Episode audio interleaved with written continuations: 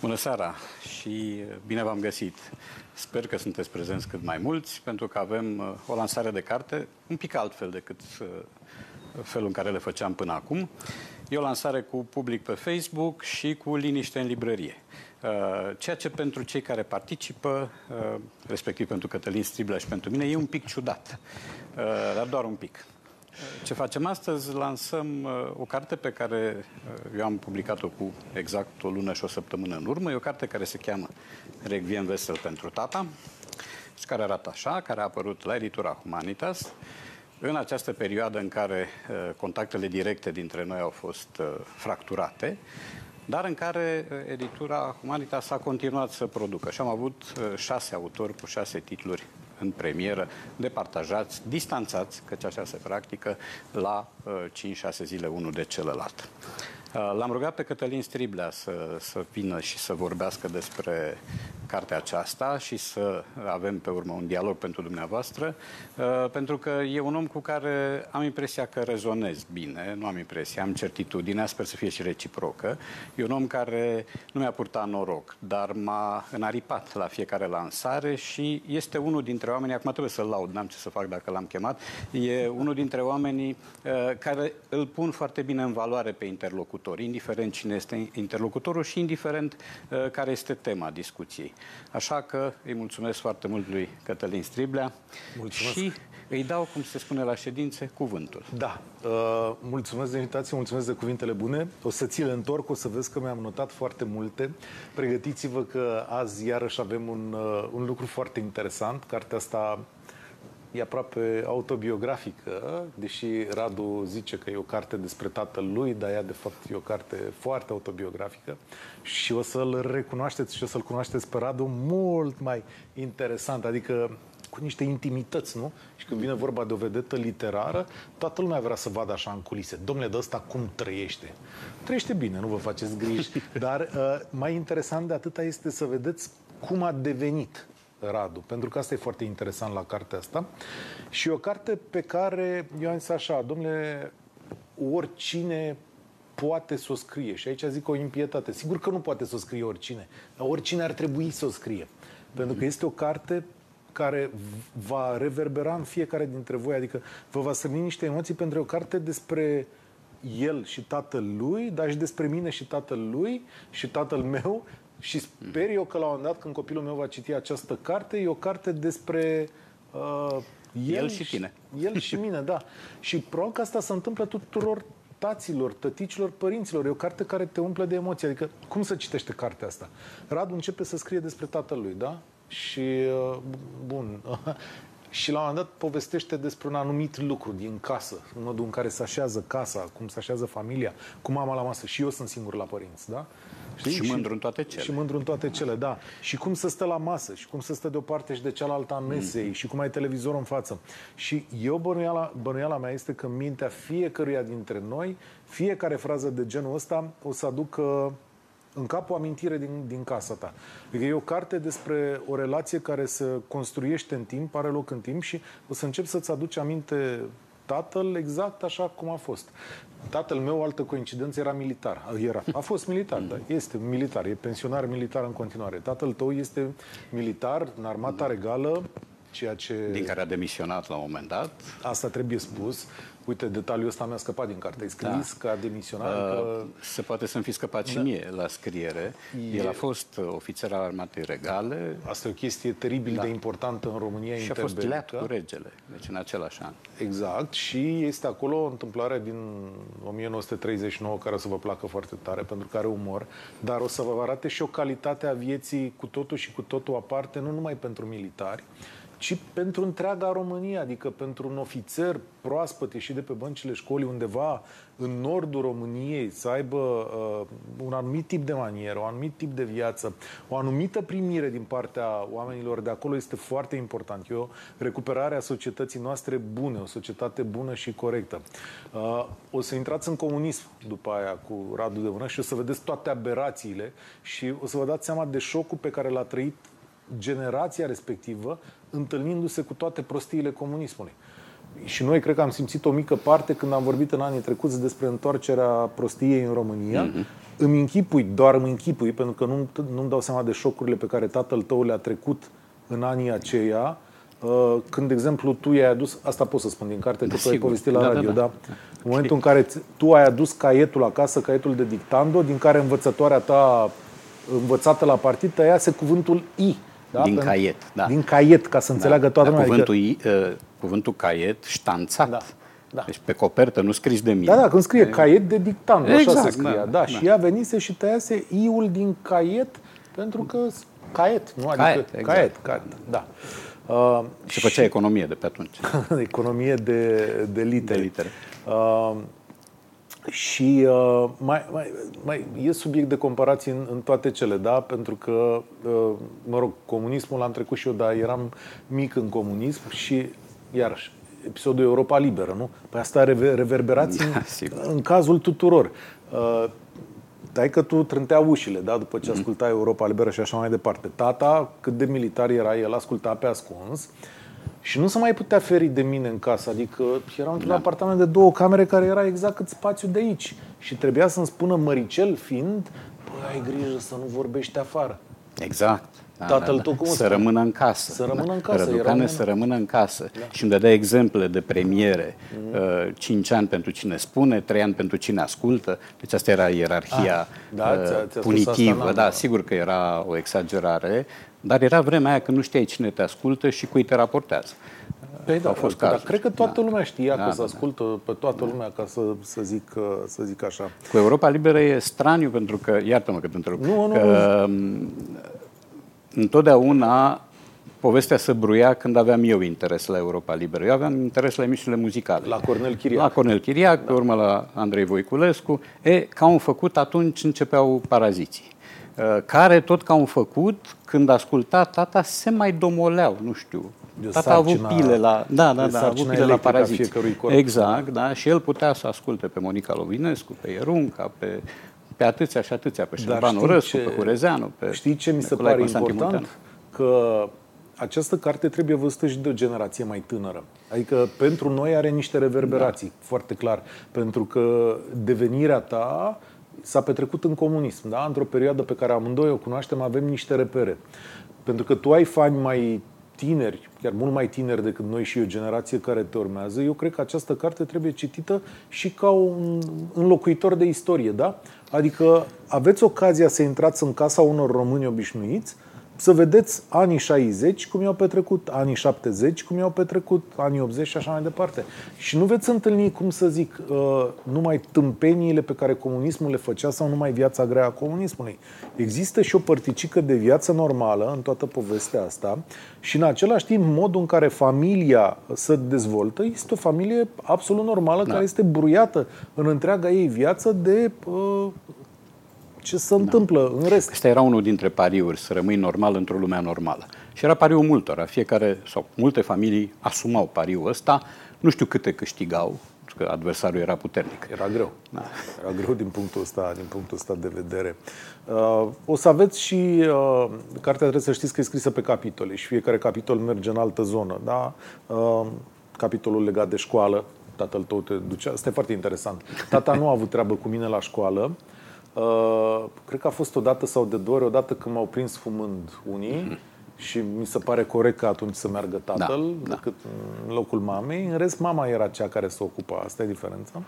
În schimb, fotbalul tot de acolo vine și da. tot de pe poziții opuse. Uh, am observat că erați mereu un clinciu ăsta. La noi a fost mai simplu, eram generația Stelei, am ținut cu Steaua el ținea cu Dinamo. Da, foarte și, simplu. Da, era, da. s-a împărțit lumea simplă. El era și în Ministerul de Interne la pompier și, mă rog, mm-hmm. puneau să plătească și cotizație, deci cred da. că trebuia să ții și financiar cu Dinamo. Și despre fundașii de la Steaua, pentru mine e de neuitat. De exemplu, asta e, știi cum e. Toți erau buni aia de la Dinamo, mm. aia de la Steaua erau mai proști, în special Iovan, despre care zicea că are două fire în cap, care din când în când se ating. Asta n-am să o niciodată, asta era analiza fotbalistică a lui taică meu când venea. În ceea ce îl privește pe taică, tu am văzut că Gentile nu putea fi asemănat niciodată uh, Adică cum? Gentile, rupător de oase? Da. Asta a Nu, fost protestul tău, că Da, gentile da. care Cum să te rupeau cheme oase... gentile și să fracturezi oameni. Da. Aici E însă, nedrept. exact, lucru foarte interesant este însă uh, modelul de educație. Uh, ce înseamnă familia de intelectuali de la, care vine din, uh, din interbelicul românesc? Ce tip de educație îi dă domnul Paraschivescu lui Răducanu, că așa îi se spunea? Asta n-am înțeles, de ce n-ai explicat? Da, este alintul prin augmentare. Nici eu n-am priceput. Adică ești adică, mititel, dar ești eu cred mare, că, adică- Da, eu cred că era o formă de a-ți da putere. Uh, pentru că, de obicei, alintul se petrece în registrul diminutivului. Da? Ducu, ducuțu, răducu. Mama avea altă artificiu rococom, spunea răduculeană. Asta nu spun în care mi-a fost rușine, acum pot să o spun. Rușine a trecut. Da, nu știu de ce i-a plăcut uh, cuvântul ăsta mai uh, complicat un pic, dar tata cred că asta voia să-mi inculce un soi de forță. Da? Eram eu mic așa, dar dacă îmi spunea Răducanu, deodată căpătam o musculatură nu atât fizică, cât mai ales psihică, uh, cu ajutorul care răzbeam mai bine prin viață. Da. Uh, și, într-adevăr, din punctul de vedere al instrucției, așa zis, culturale, el a procedat uh, un pic altfel. Da, un pic militarește și organizat mi s-a părut. Adică Da. ați avut jocul acela care uh, pe mine așa m-a pus un pic de, pe gânduri. Astăzi sunt tot felul de jocuri, le-am jucat și noi cu copilul nostru, dar tu jucai fazan pe, uh, Pe nume proprii. pe nume proprii. Pe nume da? proprii, indiferent de domeniu. Da, da, trebuia să aibă o rezonanță, cum să zic, adică trebuia să fie da, important. adică să fie un lua nume de litera care, M, să zicem că auzise cam toată lumea cât de cât avizată. Da. să fie un artist, să fie un da, fotbalist, adică să fie un Mirei fizician. Mathieu, Da. Michelangelo, oh, Mișo Îți de la explica Elveția. de fiecare dată în momentul în Îl care el întrebam. venea cu un nume... Da, da. da? Cine e ăsta? întrebam, de cele mai multe ori întrebam, nu întotdeauna, pentru că uh, era și o ciocnire a orgolilor. El era în pești, mai puțin orgolios, dar eu leu. Deci aici Zodiacul am impresia că se potrivește și eu la cei 10-11 ani ambiționam să-l întrec, să-l ajung și să-l întrec la fazan. Chit că el știa de 10.000 de ori mai multe nume Asta decât nu mine. era posibil, dar Nu era te posibil. lăsa să câștigi vreodată? Uh, Că și nu asta mi-am e dat foarte seama. important. Nu mi-am dat seama. Bănuiesc că da, pentru că dacă ar fi vrut să mă căpăcească, m-ar fi căpăcit. Dar bănuiesc că mă lăsa. Pentru că nu e bine să-i frângi aripile omului care vrea să decoleze. Uh, Dar toată povestea avea un clench cultural, da? pentru că eu de obicei întrebam, eu eram o fire curioasă. Și când eram mic, dacă nu înțelegeam ceva, întrebam cum adică. Uh, Acum, la fazan, întrerupeam. Ăsta cine a fost? Da, Richard al III-lea. Ajunseserăm la R, să zic. Când ți-ai dat seama că provocarea asta pe care ți-o adresa era de fapt un joc menit să te mobileze, Târziu. ca să zic așa? Târziu, pentru că eu mi-am păstrat candorile până la o vârstă aproape obraznică, da? Chiar credeai că obraznic e de un mare. meci, adică stai așa că iar îl fac pe ăsta bătrân? Nu, nu, eu târziu de tot mi-am dat seama că făcea parte asta dintr-o inițiere a mea, după cum drumurile pe care el le făcea cu mine și care mie mi se păreau pure întâmplări, uh, fără să-mi dea în cap că sunt cam dese întâmplările astea, erau drumuri programate de el. Deci el mă lua la o plimbare prin cartierul Piața Domeniilor, Arcul de Triunf, în zona aia sunt niște străzi splendide. Um, întotdeauna am vrut să trăiesc acolo, niciodată nu o să ajung să trăiesc acolo și uh, pornea de la ceva discuția. Dar el avea un punctaj. Voia să atingă câteva subiecte și le atingea, fără să dea impresia că își propune lucrul ăsta. Eu eram captivat de puterea lui de convingere, de felul în care vorbea de șampania din, din fraze lui, de glume lui, pentru că a fost un tip cu un umor cu totul ieșit din, uh, din calapod.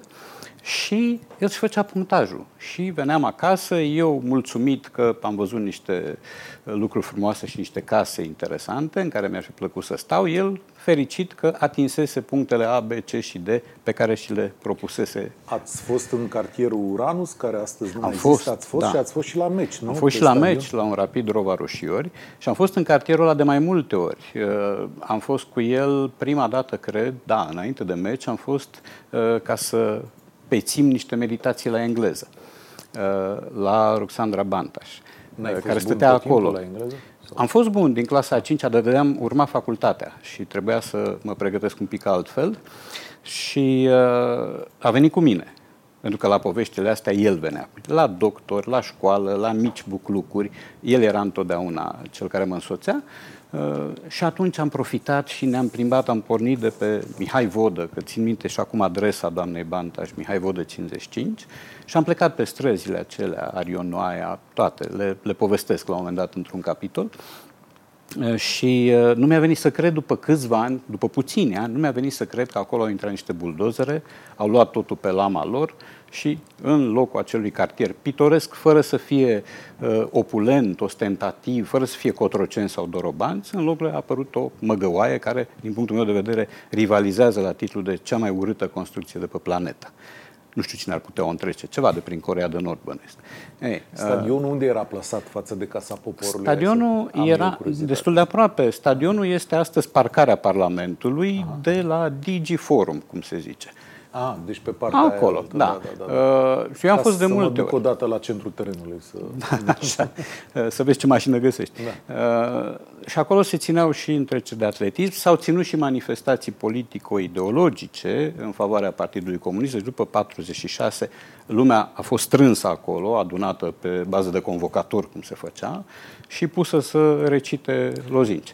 Radu, citind cartea asta, am văzut marea pasiune fotbalistică a tatălui tău pentru Italia, da? și desele referințe pe care sau, de fapt, tu explici foarte bine acolo că el ținea cu Italia pentru că el avea o pasiune da. culturală legată de Italia și a extrapolat-o asupra da. fotbalului italian. Și noi am făcut, într-o discuție pe care am avut-o la telefon, Așa. un cuvânt valiză între Caravaggio și da. Roberto Baggio și am dat păi, Caravaggio. Am da? stat să mă gândesc, da, da dacă Baggio poate fi asemuit lui Caravaggio, da?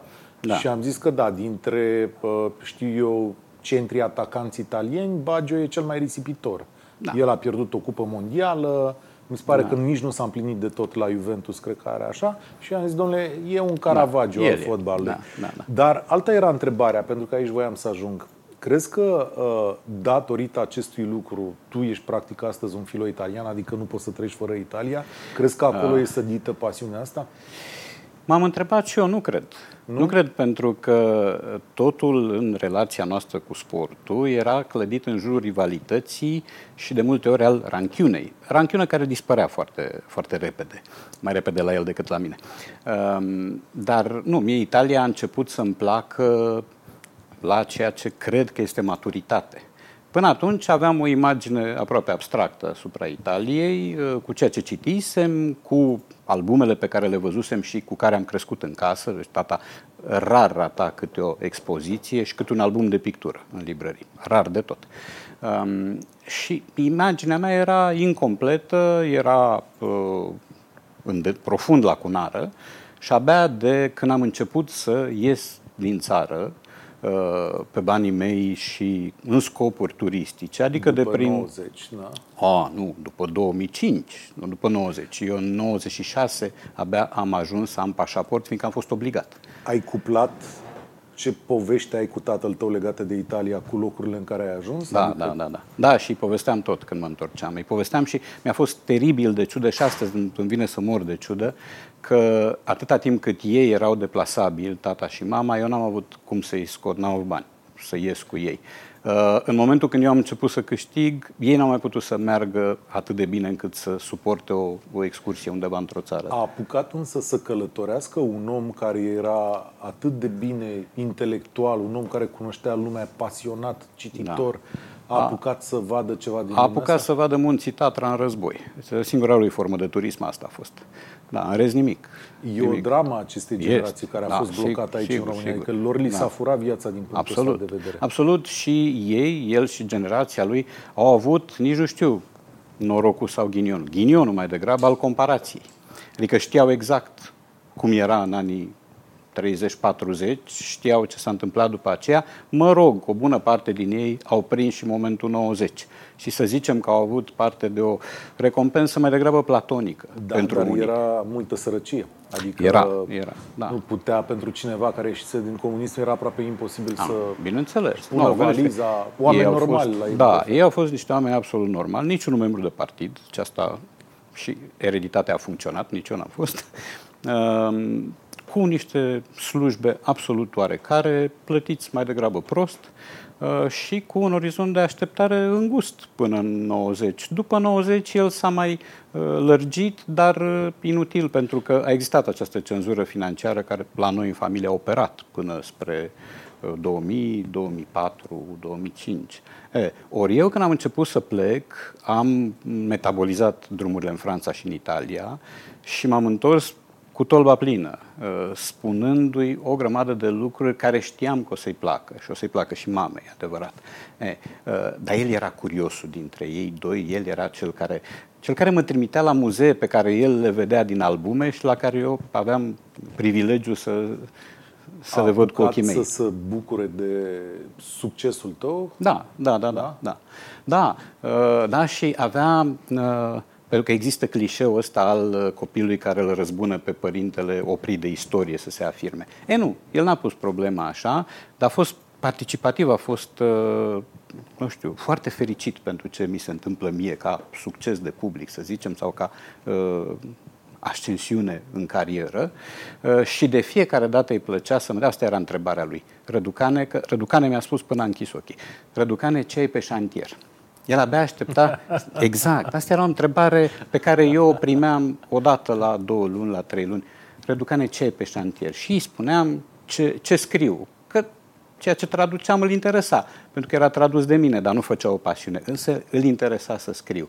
Uh, și asta, într-un fel, m-a, m-a, m-a galvanizat și m-a făcut, nu știu dacă productiv, dar mi-a păstrat îndemnul lui și întrebarea lui într-un cotlon al minții. Eu acum o să vă spun, nu vreau să vă povestesc toată cartea asta până la capăt, dar trebuie să știți că e o carte foarte delicată, e sensibilă și uh, e foarte important să vă spun că Raduș își păstrează umorul pe care îl știți din cărțile trecute, adică o să și râdeți. O să râdeți, o să râdeți până când o să vină finalul, pentru că acolo e un capitol foarte greu, omenește vorbind așa. Uh, când vorbești de bătrânețe, pentru că și asta nu e nicio țară potrivită pentru bătrânețe și cred că mhm. bătrânețea e o stare care nu e potrivită nici cum omului, trebuie să o trăiască. Uh, din păcate nu e și mm, acum mie îmi întărește convingerea citind cartea asta că bătrânețea nu e cel mai frumos lucru sau da, da. că nu e frumos. Ce să zic, nu așa e. e. Încerci, nu am văzut că tatăl tău și-a trăit frumos anii de bătrânețe, da.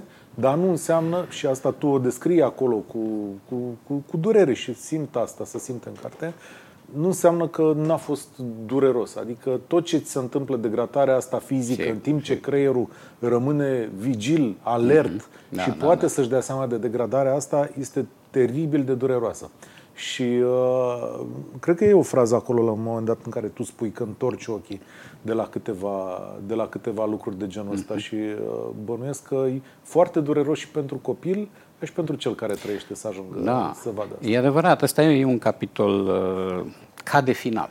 Că finalul e trist de multe ori și finalul unei vieți e trist chiar dacă cel care a trăit a trăit de obicei în, în euforie și în entuziasm și în descărcări și în uh, și într-un temperament ăsta la cote mereu înalte. Tata a fost un nervos, un irascibil, uh, dar asta nu l-a, nu l-a avariat. Uh, e, uh, în momentul când simți șubrezirea asta și simți că nu mai poți să te ridici de pe scaun atât de repede cât ți-ai propune și simți că distanța până la toaletă este enormă, lucrurile astea sapă totuși în tine. Dar el a fost vesel până în ultima săptămână de viață. A fost același, dar s-a mișcat mai greu. Uh, sigur, există tentația asta de a vorbi frumos despre bătrânețe, de a o prezenta în culori luminoase, de a vedea în ea o formă, o perioadă de bilanț. Uh, și eu am făcut uh, toate gafele posibile și povestesc lucrul ăsta în carte. Când am fost pus să scriu uh, într-o antologie despre bătrânețe, și uh, când am spus că oamenii care se bucură de delicile bătrâneții au o mare problemă și parcă n-aș paria pe ei. Cu ocazia asta mi-am insultat câțiva prieteni, uh, iar unul, Dance Mihailescu, a avut... Uh, tu recunoști asta Da, da, da, da, recunosc și spun, am, am fost, sigur, am, am călcat da, da. și bine mi-a făcut. Și bine mi-a făcut pentru că meritam lucrul ăsta și eu am fost uh, foarte înaripat așa și m-am lăsat da. dus de val. Însă bătrânețea tatei a fost în același timp urâtă și, urâtă și frumoasă și relația dintre el și mama s-a păstrat la fel până în ultimele clipe. Aici e o tradiție de familie, cred. Pentru că noi am avut rude în Basarabia uh, unghi și mătuși care trăiau câte 90 ceva de ani și în care cel care supraviețuia după moartea unuia murea și el la câteva luni de dor. Deci noi am avut cazuri în familie în care omul a murit la 93-94 de ani fără să fi luat un piramidon în viața lui, dar a murit s-a stins de dor, pur și simplu. Uh, povestea e delicată, într-adevăr. Ultimul capitol e un capitol pe care și eu l-am scris greu, recunosc, dar trebuia scris și cred că trebuia scris așa, însă cartea e veselă. Și am spus de câteva ori, tata a fost zeul meu de uz personal. Da? Deci cel care... Eu am scris o carte, Omul care mută norii. El a fost un om care a mutat norii, deci în momentul în care cerul era acoperit, el venea și sufla uh, cu puterea unui zeu și însenina uh, orizontul. Și uh, toate clinciurile noastre au fost clinciuri uh, mai rapide decât ploaia de vară și care au trecut imediat și care au lăsat în urmă o, o experiență și un bagaj de, de amintiri la care eu mă uit întotdeauna cu plăcere. Eu în fiecare zi vorbesc cu el, în fiecare zi îl evoc, în fiecare zi mi-aduc aminte tot felul de lucruri, în fiecare zi le povestesc aceste lucruri soției mele, care l-a apucat, l-a prins în viață și care îi știe uh, coteurile jucăușe, ludice, da? Uh, și fac lucrul ăsta cu mare bucurie și am spus-o și în prefață, de obicei îți plângi dispăruții, da? Eu am vrut să-l râd pe tata. Deci, în afara ultimului capitol, uh, cartea e, e cu poante, pentru că el a fost un pontos. Bănuiesc că ăsta era spiritul omului. Acum ai răspuns în avans la ceea ce voiam să te întreb și cred că te întreabă toată lumea. De ce el e personajul principal și nu e o carte de familie. Adică la fel de bine ai fi putut să zugrăvești relația între ei pe care ai avut-o în casă. Mama ta e în carte tot da. prin imaginea tatălui tău uh-huh. și de fapt tu descrii acolo relația dintre ei și da. aici e foarte interesant că pentru un bărbat crescut în armată cu un tip de educație ca zonă, el pare și ca un om foarte delicat, cel puțin în da. fața ei, și ca un cavaler mereu, ca un domn, da, da, da. ca, știu eu, un personaj de tipul acesta și nu un tip de militar dur sau care să facă instrucție nu, nu. în casă și așa mai departe? Nu, a fost un, un tip de militar uh, care s-a umanizat citind, făcându-și o bibliotecă, el și-a construit singur biblioteca, eu am și acum cărți ale lui semnate locotenent Ion Paraschivescu, avem un scris foarte frumos uh, și s-a, s-a păstrat uh, afabil și uh, sentimental și în relațiile pe care le avea în armată cu camarazi, și cu doamnele pe care le-a cunoscut atunci și uh, respectând o etichetă despre care tu ai povestit deja și care uh, presupunea niște rigori, adică nu te puteai duce uh, ofițer fiind oricum într-o vizită. Trebuia da, să nu te putem duci. să povestim nu putem, îmi pare da. rău pentru că A, nu, nu, e, e, cu, e mai bine să nu e spunem. cu skepsis, nu spunem, dar trebuie da. să citiți pentru că e... E chiar prima bucată Da, e chiar din, prima din și, nouă, da. mă rog, e o construcție acolo, exact. trebuie urmărită, nu, da, nu vă da, putem spune, da. nu intrăm pe panta asta. Și uh, el mi-a, mi-a asigurat acest oxigen al educației în toate zonele, cu excepția uneia. Uh, viața sexuală sau viața de cuplu sau viața în compania unei persoane. Există și acest capitol? Există un uh, capitol care se cheamă The Facts of Life. Da, uh, pentru Uite, vezi, nici nu mi-am notat aici, că mm-hmm. avem notat, am trecut prin capitolele tale, dar asta este, uh, așa să făcea atunci, adică să nu-ți închipui că taică meu, care da. e cu 20 de ani mai tânăr decât tatăl tău, mm-hmm. uh, a avut uh, chestiunea asta, adică, da, adică a venit să povestească ceva. Pe mine retroactiv, e... m-a, retroactiv m-a mirat pentru că el nu era un pudibond, nu era un sfios, Uh, era un om care te sfătuia în absolut toate cele, dar aici uh, a intrat în pană. Da? Deci n-a, n-a avut păi nicio reacție și, și singura lui, singurul lui mare sfat pentru mine a fost Răducane să ai grijă. Atât. Adică ai, asta putea însemna orice. Adică acum mai târziu, nu știu, nu, eu am avansat nu, nu. o explicație că așa, așa au fost crescuți și ei la rândul lor. Asta probabil. știu, da, da. Dar da. Dar nu știu, pe mine un pic m-a surprins, dar, repet, retroactiv. Atunci nu mi s-a părut uh, nimic straniu. Ai abordat? Nu, că nu aveai cum să abordezi. Adică să te duci tu spre el, să-l întrebi ce. Nu, nu, nu. La un moment dat a încercat el o abordare pe care iarăși eu povestesc în carte, parcă i-aș lăsa cititorului da, nu, plăcerea sau surpriza. E o abordare mai degrabă literară, tipică anumitor familii burgheze din secolul al XIX-lea uh, de lumire a copilului. E, uh, sunt acolo niște, niște lucruri care nu au parte de multă literaturizare. Ele chiar așa s-au întâmplat, chiar au avut loc discuțiile astea. Uh, chiar am avut un tată sacrificat pentru ceea ce eu am numit șed cu păr care era prescurtarea de la ședință cu părinții, pentru că nu așa ni se scria pe tablă, prescurtat că nu era timp. Și un om care a încasat uh, tot felul de observații în numele meu, o profesoară de economie politică i-a reproșat că n-aș avea finețe politică în 70 ceva, 77, oră 78. de educație politică avea, sau sigur, cum se sigur. chema? Învățământ economic și economie politică. În anul întâi, în clasa nouă învățământ economic, cunoștințe economice, pardon. Și după aceea uh, cunoștințe social-politice, așa se numeau. Și era chiar diriginta mea cea care preda așa ceva și care l-a adus pe tata la școală să-i spună că uh, n-am finețe politică. Și el a spus, doamnă, e vina mea. Și din cauza mea n-are, să știți. Ar fi spus mai multe, dar îmi compromitea cariera.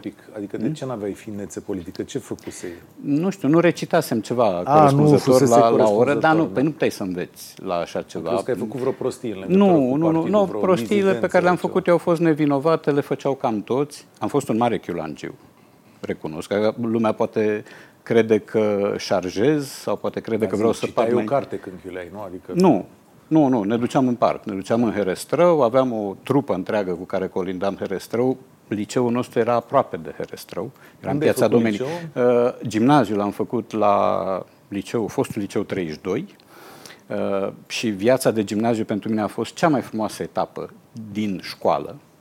Uh, și pe urmă am mutat la Sava, am făcut doi ani la Sava, de unde am fost uh, poftit afară pentru că se desfințaseră clasele de uman. Noi eram cei cu boli rușinoase, eram clasa de uman. Aha. Și am fost invitat să mergem la liceele de filologie istorice, istorie, trei la număr, nu, patru la număr, la număr, dintre care unul era de filologie, istorie și sport. Interesant. Și dădeai, pe la Maior Coravu, cred că era, dădeai examen la română, istorie și săritura în lungime. Asta, și era kafkian aproape. Da, dar că te puneau să povestești despre fotbal, cred că se A, foarte Găseam. Dacă era analiză tactică, Da, da, da, găseam, găseam ceva de chestiune spus. de genul ăsta. Întreabă cineva aici, m-am uitat un pic pe întrebări, mulțumim și pentru întrebări. Te întreabă cineva dacă ar fi să-i dai o dedicație tatălui tău, un autograf pe, pe carte, ce ai scrie? Pe o carte pentru tatăl meu? Pe, pe această carte. Pe cartea asta? Da. da. Uh, tocmai am venit de pe șantier. Asta e scrie. da, pentru cine nu ne-a prins de la, de la bun început, uh, șantierul e... Șantierul era ceea ce Dar lucram eu acasă. Dăm voie să-ți spună eu această întrebare. Ce ai pe șantier, Radu Paraschivescu? în locul tatălui sau da. poate nu te-a mai întrebat nimeni? Nu m-a mai întrebat nimeni de mult. Am, am, uh, e neproductiv, riscant și uh, periculos să lucrez la mai multe lucruri odată. Eu fac de câțiva ani încoace această acrobație echilibristică, nu știu cum să-i spun, am două lucruri, două cărți în lucru. Una despre șarlatani, că e un subiect zemos și care poate fi fructificat. Eu m-am referit așa, a un passant par la Loren, cum se spune, într-o carte care uh, a apărut acum vreo trei ani uh, și care se cheamă Cartea Răsului și a Cercetării. Uh, dar n-a fost suficient explicat fenomenul șarlataniei și escrocheriei și panglicarismului românesc. El merită o discuție uh, apăsată pentru că în ultima vreme s-au întâmplat niște lucruri enorme în România. Și lucrez la un roman, uh, lucrez, poate e mult spus lucrez, mai scriu un pic, îl mai las, o mai gândesc, mai găsesc un fir, mai deschid uh, un orizont de acțiune. Un, un roman cu acțiunea uh, fixată în Franța, în Perigor, într-un oraș care mie mi-e drag și care se numește Caor.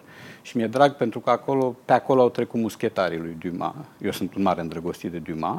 Asta nu știam. Da. Și uh, cartea se cheamă Podul Diavolului. Bănuiesc că va rămâne titlul definitiv pentru că este povestea unui pod. Uh, Ehm, cu toate legendele lui, cu toate ciudățenile lui, cu toate coincidențele lui din trecut, din secolele știu, 13-14 și din prezent, pentru că e o carte care uh, pendulează, face o navetă în timp pe, pe două planuri. Uh, podul se cheamă Pont Valentre, este o, o splendoare, un monument există, splendid. Da? Există, există, există l-am da. și văzut acum trei ani. Uh, orașul este frumușel, zona este dumnezeiască, este o zonă neatinsă de turism foarte mult Deci nu e Valea Loarei, nu e Provence, nu e Paris, nu e Normandie. O zonă minunată, numai bună pentru povești, o zonă plină de castele râd pentru că scrie cineva, cineva Ghidul nesimțitului rămâne cartea mea preferată. Da, da a trecut ceva timp de atunci. da, Dar citiți un pic și pe asta, da. Uh, probabil îl auziți în minte domnul uh, sau doamna Ioana Bot. Uh, da. Îl auziți în minte încă pe tatăl dumneavoastră vorbindu-vă. Ce vă spune oare ce vă spune oare citind această carte? Vă comenta cărțile în general? În general le comenta, da. Uh, și încerca să fie necomplezent, încerca să fie critic și nu reușea. O dădea pe amor la un moment dat. Adică eram băiatul lui. Și eu îmi dădeam seama că existau obiecții pe care putea să le formuleze, pentru că după scriere mă trezeam eu citind o chestie pe care poate că aș fi scris-o altfel dacă aș fi fost mai, mai atent. Uh, dar tata mă, mă, îmi citea de fiecare dată, de când apărea. Deci nu o lăsa pe mama, adică politica lui se oprea la cărțile mele. Uh, altfel era culant, uh, se purta foarte frumos, i-a spus mamei toată viața fetiță, și când mama avea, nu știu, 80 de ani sau 78 de ani, tot fetiță îi spunea. Um, dar uh, tata mă lua la telefon, încă mai auzea și îmi povestea niște lucruri în avantpremieră, după care la primul drum pe care îl făceam la ei, îmi spunea ce i-a plăcut, și eu îmi dădeam seama că era ceva, la unele cărți, nu la toate, că era ceva care nu i-a plăcut, dar pe care nu mi-l comunica. Nu știu de ce, nu voia să mă rănească, habar n-am. Îmi spunea, Răducane, uite ce mi-a plăcut. Eu trăgeam concluzia că erau și niște lucruri care i-au plăcut mai puțin sau deloc. Și care urma și un uite ce da, nu-a plăcut. Da, da, da. Și asta nu venea niciodată. Pe votul mamei nu puteam să, să mă bazez, pentru că mama avea o uh, dragoste de oarbă pentru mine, încât și dacă aș fi scris o colecție de sughițuri, i s-ar fi părut ceva genial. Adică nimeni n-ar fi putut scrie așa ceva. Am o curiozitate. Uh, nu se obișnuia în epoca, adică nu știu cum era la voi. Adică, ți-a spus te iubesc cu aceste cuvinte? Nu. Nu, niciodată. Deși vă nici lui. din plin și fiecare... Și nici eu lui. Dar nu cred că era nevoie. Nu cred că era nevoie. Și nici mama. Mama care era mai sentimentală, mai, uh, știu eu, uh, lua imediat forma interlocutorului și era politicoasă și uh, afectuoasă și lipicioasă, nici ea. Dar, iarăși, nu era nevoie de, de cuvinte. Acum văd că se poartă aceste declarații și pe Facebook, și pe, prin viu grai, în toate mediile. La noi nu. Am fost uh, la examenul, la evaluarea națională zilele astea în fața școlii, am auzit foarte mulți de te iubesc. Uh-huh. Ceea ce cred nici în generația mea nu s-a da. întâmplat. Da. Adică declarația asta de dragoste și dragostea între părinți și copii există, nu, nu era da. prezentă, nu auzeai. Da, pe de o parte e reconfortant să știi că există asemenea resurse de iubire pe lume, da? Dar uh, mi se pare că declara, declarativul ăsta are ceva exagerat. Mă bucur foarte mult că m-a întrebat și Ioana Bot ceva, o salut și îi salut pe toți. Și... Da, mai avem. Aici ha. avem uh, uh, un domn Adrian Năstase care este top da. fan al editurii Humanitas. Da, dar nu e Adrian Năstase. Nu e, este un Adrian Năstase care cântă din Mark Knopfler, îți spun eu că știu despre Ah, știi despre da, cine. Da, da, știu. Mie citind-o mi-a dat impresia unei plimbări prin casa copilăriei domnului profesor, pe pereții căreia sunt expuse tablouri vivante. Îmi pare muzeul familiei domniei sale prezentat în cuvinte foarte bine alese. Adi, mulțumesc. Da, ă, așa e, dar este muzeul obișnuit al unei familii obișnuite. Deci noi am fost un fel de ă, treime familială, cu o viață absolut firească și cu tot felul de ramificații. Noi am avut și ciudați în familie, am avut câteva personaje de un pitoresc enorm. Unchiul, uh, da? Un unchi, da, deci da, un unchi care a fugit de frica rușilor, Uh, care nu avea nicio treabă cu el acolo în comuna Oancea din județul Galați, dar era terorizat de ideea că ar putea să se trezească cu doi ruși în casă. Păi nu era uh, întâmplător, că Oancea, nu. să le spuneam lor, era pe malul Prutului și da, punct da, de frontieră, da, da. adică dacă era da. să vină la el venea Cu el dată. începeau, da. da. Bine, dar el a venit cu ideea asta la o vârstă fragedă totuși și s-a mutat în partea cealaltă a țării și avea niște obiceiuri de astea de, de om bătrân de pe la 15 ani, adică stea cu vată în urec vara și uh, perversiunea maximă era berea încălzită paragaz. Deci mergeam cu vărul meu special pentru așa ceva, deci au 35 de grade și ca să nu facem o amigdalită ceva, ne punea un pic, microunde nu existau pe vremea aia, și ne punea Nibric, un da. picuț așa, nibric și puțin de tot așa să fie, să n-aibă, aibă vreo 28 de grade. Eu nu vreau să povestesc, dar mai erau niște întâmplări acolo. Ah, adică da, da. tot în momentul ăla și voi aveați niște pariuri acolo, dar o să le descoperiți în carte. Adică în câte minute va face cu tare Exact, lucru exact, unchiul da. cel uh, ciudat. Aici vărul meu uh, mă însoțea în toate aceste aventuri. Noi suntem veri buni uh, de-a întâia, da? și diferența de vârstă între noi e de un an și trei sferturi, ceva de genul ăsta. Și plecam în toate aceste povești din Lugoj, că deja ne mutaserăm cu povestitul în Lugoj, uh, special ca să ne convingem că ni se vor servi aceleași uh, mostre și prilejuri de haz. Deci era, era un râs uh, copios acolo. Uh, Dar râsul nu era pe loc, era după. Adică după ce Câteodată ieșeați ne pe ușă- bufnea, că n- n-aveai ce să nu faci. puteai să- Câteodată n-aveai cum să te opui. Nu, ne, te mai Spuneai- întorceai. Mai... Stai că mi-am adus aminte. Spuneai în carte că tatăl tău nu suporta convorbirile telefonice. Nu, nu, nu, nu. nu. Și Nu-i că plăceau ele deloc. durau așa Da, da, două da. minute, un minut. Dacă ar fi fost după el, ar fi durat 5 secunde uh, și aveam o persoană, o prietenă de familie, care îi plăcea să întindă la vorbe. Era, cum spunea tata, tală lungă. Deci, o uitat, Tală lungă? da, da, da. N-am I-a auzit spus expresia odată, asta, e- Antigona, ca așa o chema, Antigona, tu ai băut apă din clopot. Îți ții minte expresia asta. E, și ea întotdeauna, dar foarte binevoitoare și o, o femeie foarte de ispravă. Și ce mai face mama, și ce mai face unchiul ăla, și ce mai face unchiul ăla. Și mi zice, dragă, dacă vrei să știi, suie-te în tramvai și hai încoace. Deci asta era reacția. Eu nu avea răbdare la, la Stai că telefon. nu mi-aduc aminte. De unde era tatăl tău? Tata era din Negruvodă, uh, mai închis decât Marou Vodă, Da. cum se spune acum, uh, și botezat la Sinaia, Negru Vodă... din Dobrogea, din da. Dobrogea. Și botezat la Sinaia? Botezat la Sinaia, Adică la nu mănăstirea mare de la distanță Sinaia. pentru vremurile Așa s-a alea. nimerit. Bunica lui era mocancă. Am înțeles. Deci au plecat de la Negru Vodă și s-a, s-a dus până la Sinaia. Da, Foarte iar mama era interesant. din Lugoj. Aha. Iar ei s-au cunoscut la Borsec. Ce interesant. Suntem o familie de plimbăreți. Eu, Da, am, da, plecat, văd. eu am plecat de două ori de acasă. În primii, asta nu mai povestesc în carte, în primii cinci ani am plecat de acasă odată din mâna mamei, care era la magazin la șuncă, și am zis că mă duc un pic, ies puțin, reduculeană, dar să nu te pierzi, nu mă pierd și m-am suit în primul tramvai, am plecat. tramvai? Da, da, da. La Tramvaiul 24. Am ajuns după obor undeva Și? și la capăt un domn a observat că eu nu cobor. Corect.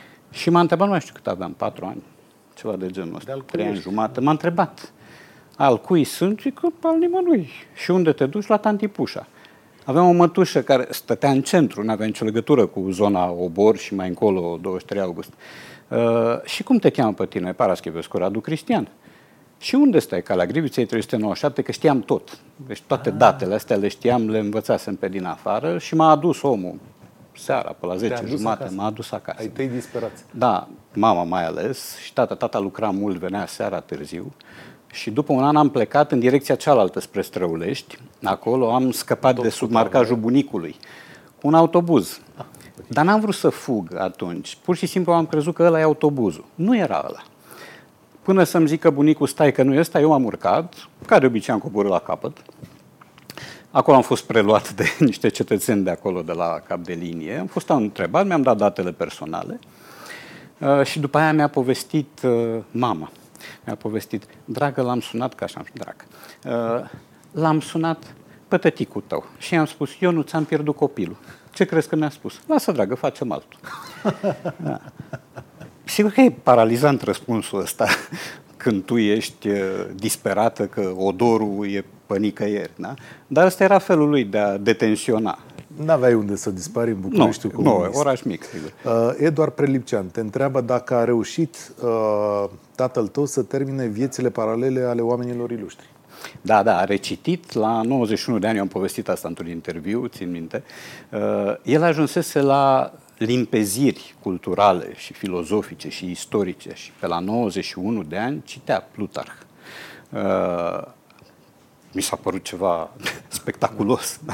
Eu îi mai spuneam că a apărut un Jonathan Coe, că a apărut mai știu eu ce, un, o carte a unui rus foarte întors bună. la Unui, basics. da, s-a întors. S-a întors. întors. A citit multă istorie și multă filozofie. Deci avea o bibliotecă de filozofie impresionantă. Uh, Octav Șervan Pop, care este cea mai proeminentă moștenire lăuntrică pe care tatăl tău ți-a lăsat-o? Cred că o împart în două uh, și cred că ăsta poate fi un moto pentru mine. Onoare și umor. Onoare și umor. Uh, ea avea o onoare uh, aproape patologică, sigur că termenul e nepotrivit, dar uh, pentru el nu era nevoie. Făcea parte din acea categorie a oamenilor care nu au nevoie de contracte. Dacă au apucat să spună un lucru, lucrul ăla era lege. Nu se întâmpla vreodată ca el și alții ca el, că nu era singur, uh, să nu-și respecte o promisiune. Iar umorul, eu dacă am umor, de la el îl am. Uh, adică de acolo am uh, preluat tot felul de lucruri, le-am alimentat cu ce am mai citit, cu locurile prin care am fost, cu oamenii pe care i-am cunoscut, dar Izvorul e acolo. Se transmite genetic sau e o formație culturală? Umor? Cred că mai degrabă culturală. Cred că mai degrabă culturală. N-aș spune că e, că e genetic, pentru că eu știu, de exemplu, părinți cu mult umor care au făcut copii botoși și care, care n-au bucurii simple. Uh, Rareș și Ionuț Marinescu, uh, ați spus că tatăl dumneavoastră a făcut parte din armata regală. V-a determinat acest lucru să apreciați monarhia sau ce a mai rămas din ea în prezent? Uh, Da, acum, uh, eu fac parte dintr-o generație care a făcut un sacrificiu de istorie. Adică perioada monarhiei era trecută sub tăcere. Era expediată într-un paragraf 2 cu o conotație mai degrabă negativă. Deci noi treceam de la războiul de independență la formarea partidului. Um, tata n-a fost un monarhist uh, îndârjit. A fost un om cu un respect uriaș pentru instituția monarhică, un om care a fost, repet, de o vârstă, născut în 1921, în același an cu regele Mihai, și un om care uh, a avut considerație, nu cred că venerație, dar considerație a avut și a avut o formă de fidelitate față de uniformă atâta timp cât a purtat-o, că el n-a stat mult în armată. El după aia s-a angajat tot felul de munci, a fost inclusiv hamal în port, a cărat cu cârca Uh, și mi-a povestit odată, Răducane, când am prins un post de pontator pe șantier, mi s-a părut că sunt primarul Parisului. Da?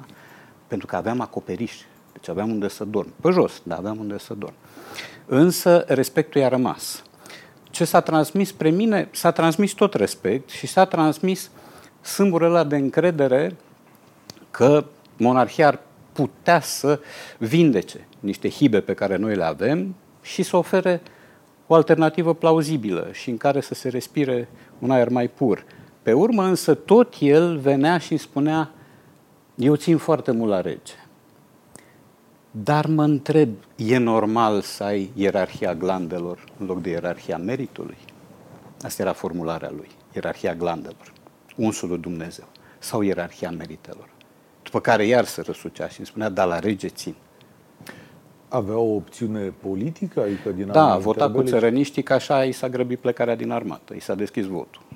Aha. A votat cu țărăniștii. După care a fost pețit uh, de tot de țărăniști, mi-a povestit de un coleg, cunoștință, prieten, ardelean în orice caz, pentru că îl chema Li- Liciniu. Ăsta nu-i nume de aici, din da, regat, da. să fim bineînțeleși. Liciniu Faina care i-a propus să vină în PNC și să facă împreună nu știu ce carieră și tata n-a vrut. Minunată carte, minunate povești, dulce amar în care am regăsit frânturi din viața mea. Exact mă ce bucur, vorbeam, da. pentru că uh, Florin Ghioca, exact ah, ce vorbeam, okay. pentru că uh, despre asta e cartea și de fapt da, aici da, fiecare da. va găsi o reverberație și o amintire, așa, va trebui să oprească un pic. Mai ții minte cum era la noi în casă mm-hmm. și mhm. asta. Și asta. Și toate imaginile alea, Mileu ați avut? N-am avut. N-ați avut Ba nu, am avut unul. Ba da, da, da, da, am avut, am avut. Cum să nu pe televizor și n-am avut peștișor cu picățele și lucruri de astea, mai dar mileu era. Cred că mileu era inevitabil. Era un ochi, două ochiuri, eu nu mai știu cum se făcea, pe croșeta aia era da, ceva da, da. deosebit. Da, și cred că în Banat exista o școală de, de meserii care producea așa ceva industrial la un moment dat, pentru că toată lumea avea. Da. Care este piesa preferată de pe Night at the Opera? Cred că pe La tine mine, te întreabă pentru doamna mine, da. Clina Prida. O, oh, Doamne, uh, cred că rămâne 39, care este o piesă subevaluată și care, pe care eu am ascultat-o prima dată în priza muzicii de tip country. Pentru că e o piesă mai degrabă country. Uh, o și cântă Brian May, nu o cântă Mercury. și din motivul ăsta ea a fost uh, trecută cu vederea, pentru că acolo era Bohemian Rhapsody, altele erau piesele grele. Da? Uh, 39, care mie mi-a prilejuit și o povestire, eu am editat, fiind propria mea pilă la Humanitas, am uh, editat un volum care se chema De la Waters la Similia, cu mai mulți oameni care au povestit despre muzica preferată. Și eu aici am povestit despre această piesă, 39, uh, pe care am considerat-o, repet, la început, o glumiță country și pe urmă când am fost atent la text, mi-am dat seama că este vorba despre timp despre felul în care se modifică timpul și percepția noastră și despre felul în care 30 de ani pot însemna de fapt 3 zile.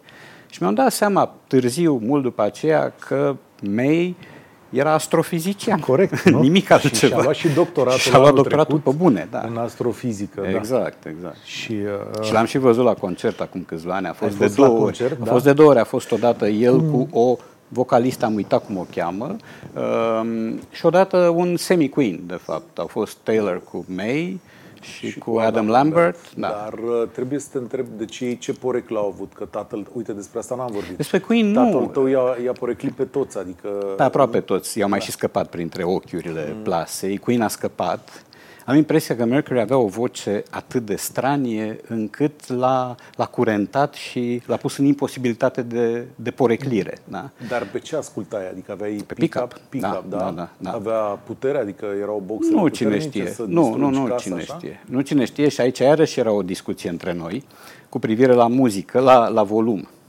Dacă ascultam eu muzica ceva mai tare, dar fără să-mi uh, asurzesc vecinii, cei cu zdrângăneala asta mai ușor că ne pică tencuiala.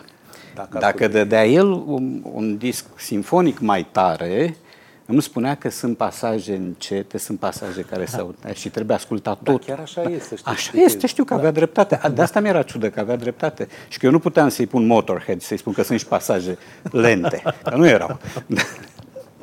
uh, uite o întrebare grea, Radu. Mm.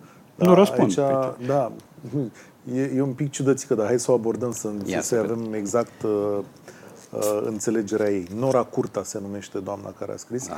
Cum ar fi să scrieți un regviem vesel sau trist pentru dumneavoastră? Asta într-o anumită etapă a vieții. Oh, da, unu, nici nu mă iubesc atât de mult și nici nu mă detest atât de mult. Și cred că există o vorbă, gluma bună e gluma scurtă. Adică dacă am făcut uh, uh, requiem ăsta vesel pentru omul care a fost pentru mine marele prieten și omul care mi-a deschis ochii și mi-a deschis orizontul și mi-a explicat lumea, uh, n-aș mai avea niciun motiv să scriu ceva despre mine, mai ales că am scris deja ceva despre mine. Deci am o carte autobiografică.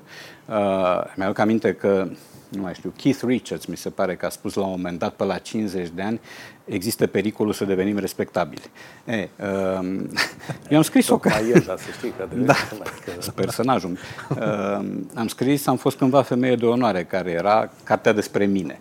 Ori un regviem pentru mine, nu știu, l-aș trata cu prudență. Uh, încă ține Radu cu buzații ăia? Trebuie să citiți cartea, acum nu o să vă traduc să vă Da, buzația e o formulă care ți aduce în grei la ora asta, dar da. buzația era echipa de fotbal a Braziliei. Uh, țin și acum cu ei Ba, și accept toate așa, ironiile. Hm? N-ai, n-ai cu cine, scuză-mă. Aseară eu l-am văzut pe David da. Luiz, scuză-mă.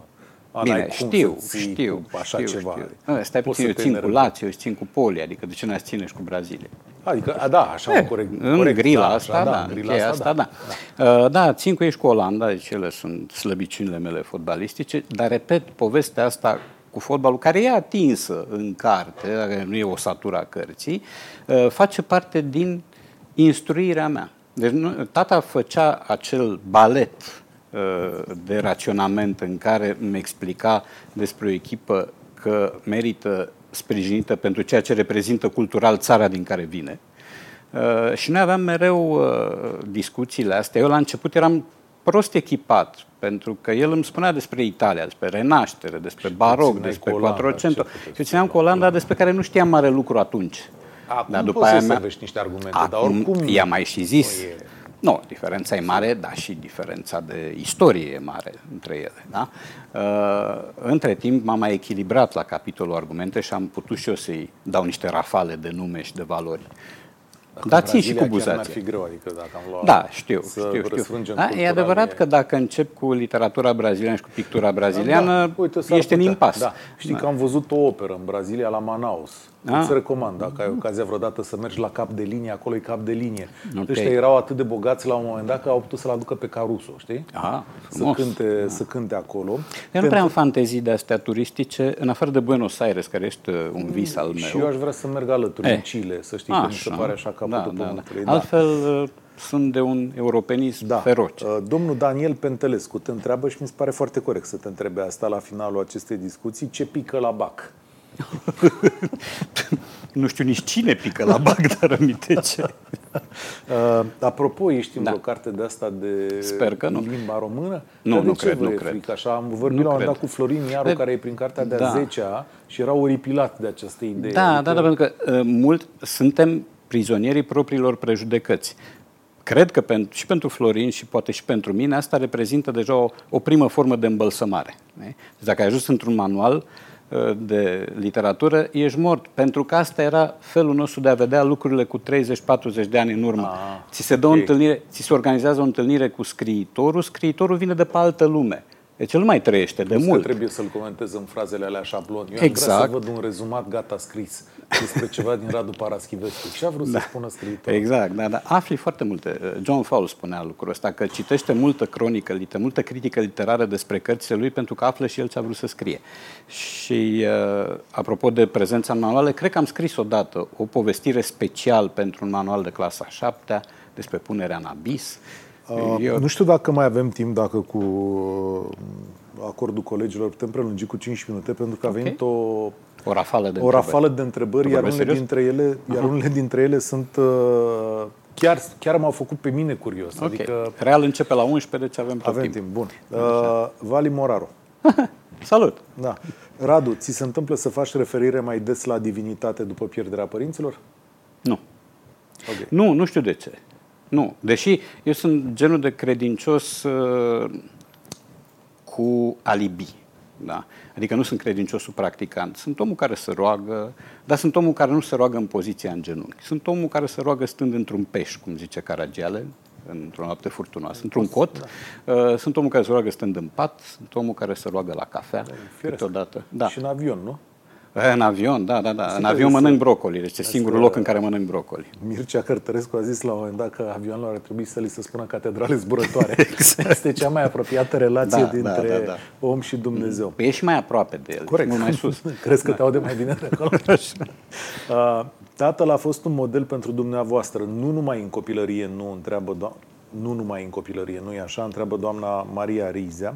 V-ați gândit vreodată să deveniți tatăl dumneavoastră abordând aceeași latură profesională? Dacă acum v-ați vedea tatăl uitându-se la dumneavoastră, ce ați spune? Uh, ea spune să știi că merge și să știi că putem fi mulțumiți și veseli Asta cred că ea spune. N-aș avea o replică teatrală și patetică și încărcată de uh, tot felul de sucuri de astea uh, diabetic-melancolice, uh, ci pur și simplu cred că l-aș lua și l-aș pupa, lucru pe care l-am făcut foarte rar. Îl făceam când îl simțeam la ananghe. Îl simțeam în, în situații de criză pentru că a avut și așa ceva. Și atunci, da, mi-a venit să-l pup odată și m-am cenzurat și povestesc scena asta în carte, când l-am surprins plăcându-i The Tiger Lilies, for God's sake. Da? Adică el care punea porecle lui Phil Collins, lui da cui nu a pus Tanita Tikaram, Eric Clapton, mă rog. Uh, e, la Tiger Lilies a avut o tresărire, ei fiind și genul operatic, cum se spune, um, și a plăcut și atunci mi-a venit să-l pup. Și am fost atât de idiot și de limitat încât n-am făcut-o, m-am, m-am cenzurat. Uh, există niște reflexe ale autocenzurii care acționează nesănătos de multe ori. Și asupra mea și probabil că și asupra altora. Ați avut vreun moment de cumpănă cu tatăl dumneavoastră? Întreabă Elena Narcisa. De cumpănă nu, am avut multe discuții în contradictoriu, am avut multe momente în care mama era arbitru pacifist care ținea morțiș ca în toate discuțiile noastre să avem amândoi dreptate în mod egal, ceea ce era imposibil, firește. Ehm, dar cumpene ca atare nu. Singura cumpănă, cred, o cumpănă medicală, a fost când el s-a simțit toată rău de am zis că se duce și când eu aveam 12 ani și aveam inima cât un purice, el stătea în camera de alături, alb la față, transpirat din cap până în picioare, în pragul colapsului și cu un medic care l-a resuscitat, nu știu cum, și care l-a întrebat două lucruri. Unu, dacă are copii, uh, și a făcut un semn spre camera de alături, unde eu stăteam acolo la 12 ani, și doi, dacă vrea să-l mai vadă pe copil și de acum încolo. Și a zis că da, în principiu cam asta ar fi rețeta. Și atunci i-a spus doctorul, dacă vrei să-l mai vezi, lasă-te de fumat, dar de astăzi și nu progresiv. Tata a fumat trei pachete, ajunsese la patru pachete pe front. Da, da. Deci țigări de alea tari, puturoase. E, tu ai fost fumător, nu? Am fost. Am da? fost, am vreo șapte ani, șapte ani și ceva de când nu mai fumez, n-am mai fumat după deloc. episodul ăla, da, ai fumat și după uh, Eu am fumat uh, foarte straniu, am fumat prima dată în mediul cazon, când ni s-a dat ordine, ni s-a spus stați pe băncuță și fumați o țigară. Și eu am luat-o apropiu. Dar nu știu cine știe, zic, când pune masca de gaze dacă nu fumez. N-aveam niciun chef, n-aveam țigări la mine, am luat de la cineva și după aia am zis, mă, stai puțin, că nu e așa de rău. După care mi-am dat seama că e rău până la urmă și sunt deja șapte ani și ceva de când n-am mai pus țigara în gură. Ioana Nițescu spune că anul acesta ar trebui să scrie o carte dedicată cifrei 60. E, da, știu, se apropie cu pași repezi, dar iarăși ar însemna că mă, mă, da, mă iau prea în serios. Da. Nu, prefer să trec așa fără mari ceremonii peste pragul ăsta, care ar fi un prag psihologic dur. Că de la 59 la 60 mi se pare o prăpastie. Poate nu e, dar mi așa mi se pare acum. O să vezi că de la zi la zi probabil că nu e. Așa. Multă lume te roagă să vii în America. Știu, am câțiva, am un prieten, Daniel Sandu, salut că precis să uite, să uită, nu să uită da, singur. el, chiar Daniel Cu Sandu. două pisici negre, da. două splendori, da. da. Știu, i-am și promis, i-am spus că la un moment dat, când o să-mi găsesc și timp, și dispoziția, și când o să alinieze planetele cuvenite, o să merg, o să ajung e, la el. Da. David Gilmore sau Mark Knopfler? Da. Da, corect? Da, bun. Așa, corect? Eu am spus la un moment dat într-un interviu, eu am memoria paranoi, paranoicului care ține minte ce a spus în interviuri. Am spus că aș vrea ca tatăl meu muzical să fie David Gilmour. Pentru că are o voce care pe mine mă liniștește, mă pacifică, mă, mă calmează. Mm. Dar am fost de două ori la concert la Mark Knopfler, ultima dată anul trecut, la NIM și recunosc că sunt niște experiențe îmbătătoare. Aștept un concert cu David Gilmour, deci ăsta, bucket list-ul meu are așa ceva. Cât și ce din principiile de parenting ale tatălui dumneavoastră se aplică în relația cu copiii dumneavoastră, Irina Vasile, zice? Nu se aplică deloc. Copilul meu nu cred că mai este în etapa în care să poată fi tutelat, deci el la anul face 30. De capul lui, da. Și da, e de capul lui, are familia lui, are copil la rândul lui uh, și n-am, uh, eu m-am considerat din capul locului un tată foarte prost în, în, încă înainte de a deveni și bănuiesc că am rămas un tată foarte prost, uh, nu sunt deloc un model de, de părinte. Uh, e adevărat că am transmis uh, ceva din hazul preluat de la tata, el am transmis uh, fiului. Însă nu cred că uh, vreun studiu de parenting se poate baza pe ceva făcut de mine ca părinte. Refuz să cred asta.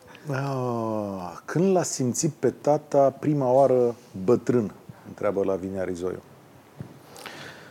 Ah, păi nu mai știu. Uh, nu mai știu. Cred că...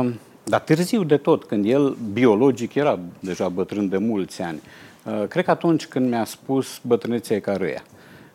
E replica uh, de început a ultimului capitol. El mi-a spus-o abia deja 90 de ani și mi-a spus bătrânețea e ca râia.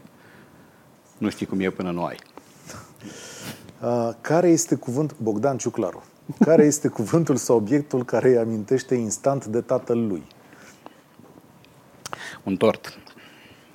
Un, un tort? tort? Da, un tort pe care l-am făcut uh, când am plinit 93 de ani, cred.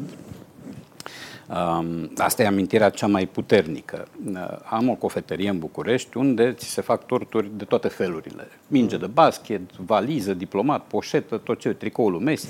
E, uh, și am făcut o, un tort care se aduc aminte de o scenă de familie petrecută în fața televizorului în anii 70. El cu mama se uitau pe întuneric la un film, ca la cinema, pe întuneric.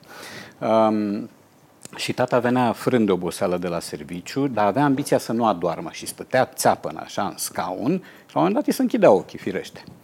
Și se uitau ei la un film și la un moment dat tata o întreabă pe mama, fetiță, dar ăsta cine Și mama îi spune, ei, eu nu cum cine? Zice, omul de pe vapor. Și el zice, care vapor?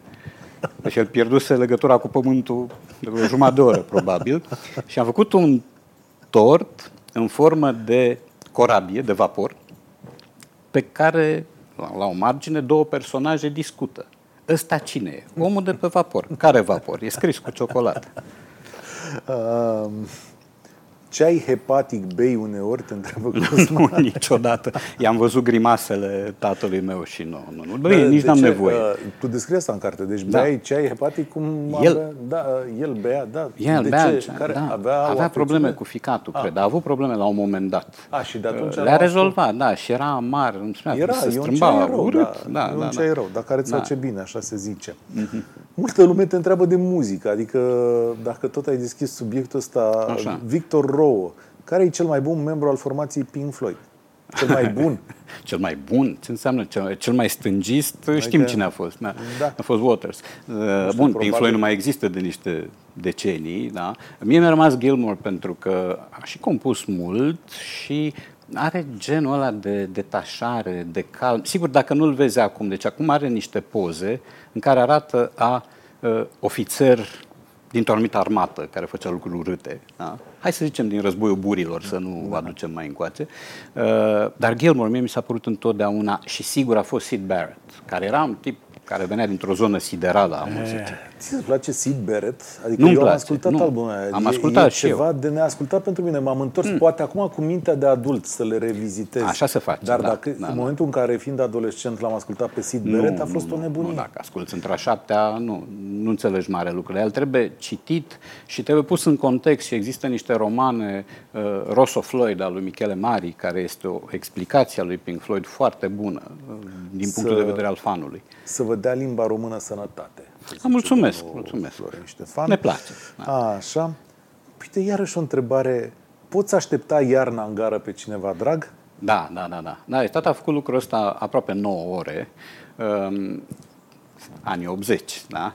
Deci el stătea, trebuie, trebuia să vină... Am povestit toată da. cartea acum. Da, exact. Nu mai cumpărați. Nici nu se mai găsești. Serios, s-au dus 10 tiraje. Da, sau nu da. știu, e păcat de uh, Da, deci tata a venit să mă ia de la... Eu veneam de la Lugoj, și uh, aduceam uh, tot felul de bagaje, nu atât haine, cât mai ales cârnați, că de pomana porcului.